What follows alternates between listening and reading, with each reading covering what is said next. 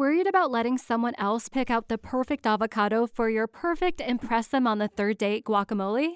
Well, good thing Instacart shoppers are as picky as you are. They find ripe avocados like it's their guac on the line. They are milk expiration date detectives. They bag eggs like the 12 precious pieces of cargo they are. So let Instacart shoppers overthink your groceries so that you can overthink what you'll wear on that third date. Download the Instacart app to get free delivery on your first three orders while supplies last. Minimum $10 per order. Additional terms apply. Star Wars 7x7 episode 3509. We're going to do one last little thing about Star Wars Squadrons because there are a lot of new things that were introduced in Star Wars Squadrons new planets, new characters, new ships, and whatnot. But there was also one very mysterious thing that was mentioned in supplementary material, and it's related to the Battle of Endor, and I'm deeply curious about it. Punch it!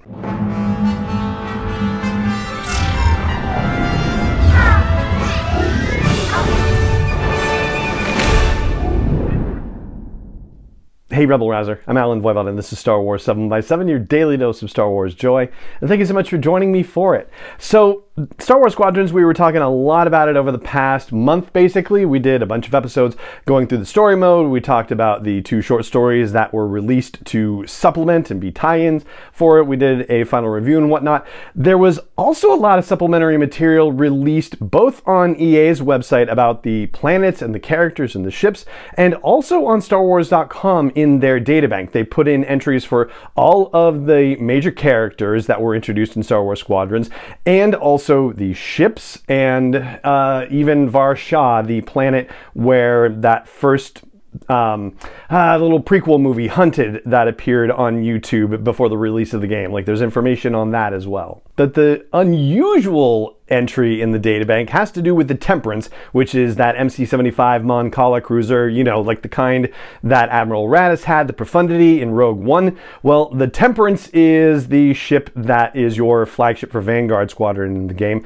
The databank entry on the Temperance refers to a battle that it had been in at the same time as the Battle of Endor was going on. Now, we know from having seen Return of the Jedi that George Lucas did not insert any other random ships in there that we know about, or at least any random capital ships in the special edition. So we don't have any MC 75s that went to Endor to fight. This means that there were obviously other rebel ships kicking around the galaxy that were not involved in the Battle of Endor. Fine, fair enough. Although I do think you kind of get the idea from the movie when Vader says, you know, what are the rebel fleet massing near Sullust? Like that they were putting everything they had into the battle, but eh, I guess not. Anyway, the Temperance was out by the Hosnian system, where Hosnian Prime is. And according to the databank entry on the Temperance, the Empire launched an attack on the core worlds. We don't necessarily know what the details are of this attack, but suddenly an Imperial armada showed up in the Hosnian system, and the Temperance was one of two MC 75 cruisers that defended the area. The other one was the Accordance, and apparently the Accordance was destroyed in the attack. The survivors from the Accordance were taken onto the Temperance, and that's pretty much all we know about the story. And just like it raises the question of how come there were rebel ships that were not involved in the Battle of Endor? How come there weren't Star Destroyers involved in the Battle of Endor also? I guess they had other ships that were messing around in other parts of the galaxy. But I'm saying it's Star Destroyers. We don't know for sure. All we know from the databank entry is that it was a quote unquote armada and quote unquote armada. And that's it. We don't know why they were attacking the core worlds. That also seems a little bit wild because, unless I'm terribly mistaken, the core worlds were pretty well under the sway of the Empire at that point. It's really like the Outer Rim where there was trouble festering in places, and maybe a bit in the Mid Rim too. Trouble festering in terms of rebellious activity, for example, or, you know, smugglers and scoundrels and whatnot. Like, that's where that activity was comparatively rife. So, why the core worlds? That also remains a mystery. Now, there are five planets that we know about in the Hosnian system. There's Ratio, Cortilius, Chordata, Hosnian. Yeah, there's a planet called Hosnian and another planet called Hosnian Prime, which is a little confusing, but hey, it is what it is. We barely know anything about the other four planets, but Hosnian Prime has appeared in a fair amount of Star Wars storytelling, been referenced in various Star Wars storytelling.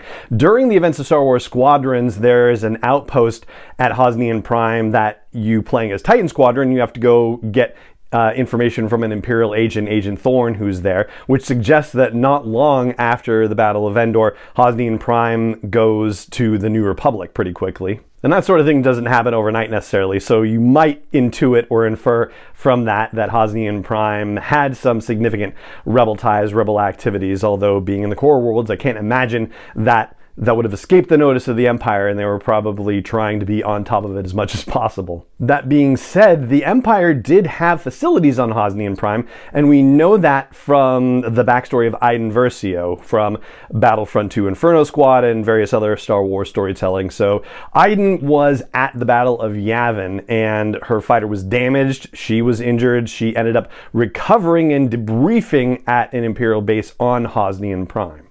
So whatever this battle was in the Hosnian system on the same day as the Battle of Endor, I hope we get to find out more about it at some point and hopefully sooner rather than later. Fingers crossed. But that's what I've got for you on today's episode of the podcast. If you enjoy the podcast, I hope you will consider leaving a rating or review on your favorite podcast app. I hope you'll consider liking, subscribing, joining, whatever the call to action is on the app you use. You can also share the show with other people you know who love Star Wars, who love podcasts, who love videos of Star Wars podcasts. And if you want to go even one step further, you can support the show for just $1 a month. Like that's that's all. And it does really make a difference. You can do that at patreon.com slash SW7X7. And thank you very much for considering it.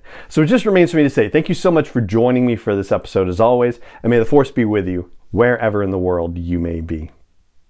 7 by 7 is not endorsed or sponsored yet by Lucasfilm Limited, Disney, or 20th Century Fox, and is intended for entertainment and information purposes only. Star Wars, the Star Wars logo, all names and pictures of Star Wars characters, vehicles, and any other Star Wars related items are registered trademarks and or copyrights of Lucasfilm Limited or their respective trademark and copyright holders. May the force be with them. All original content is copyrighted by Star Wars 7 by 7 We hope you love it.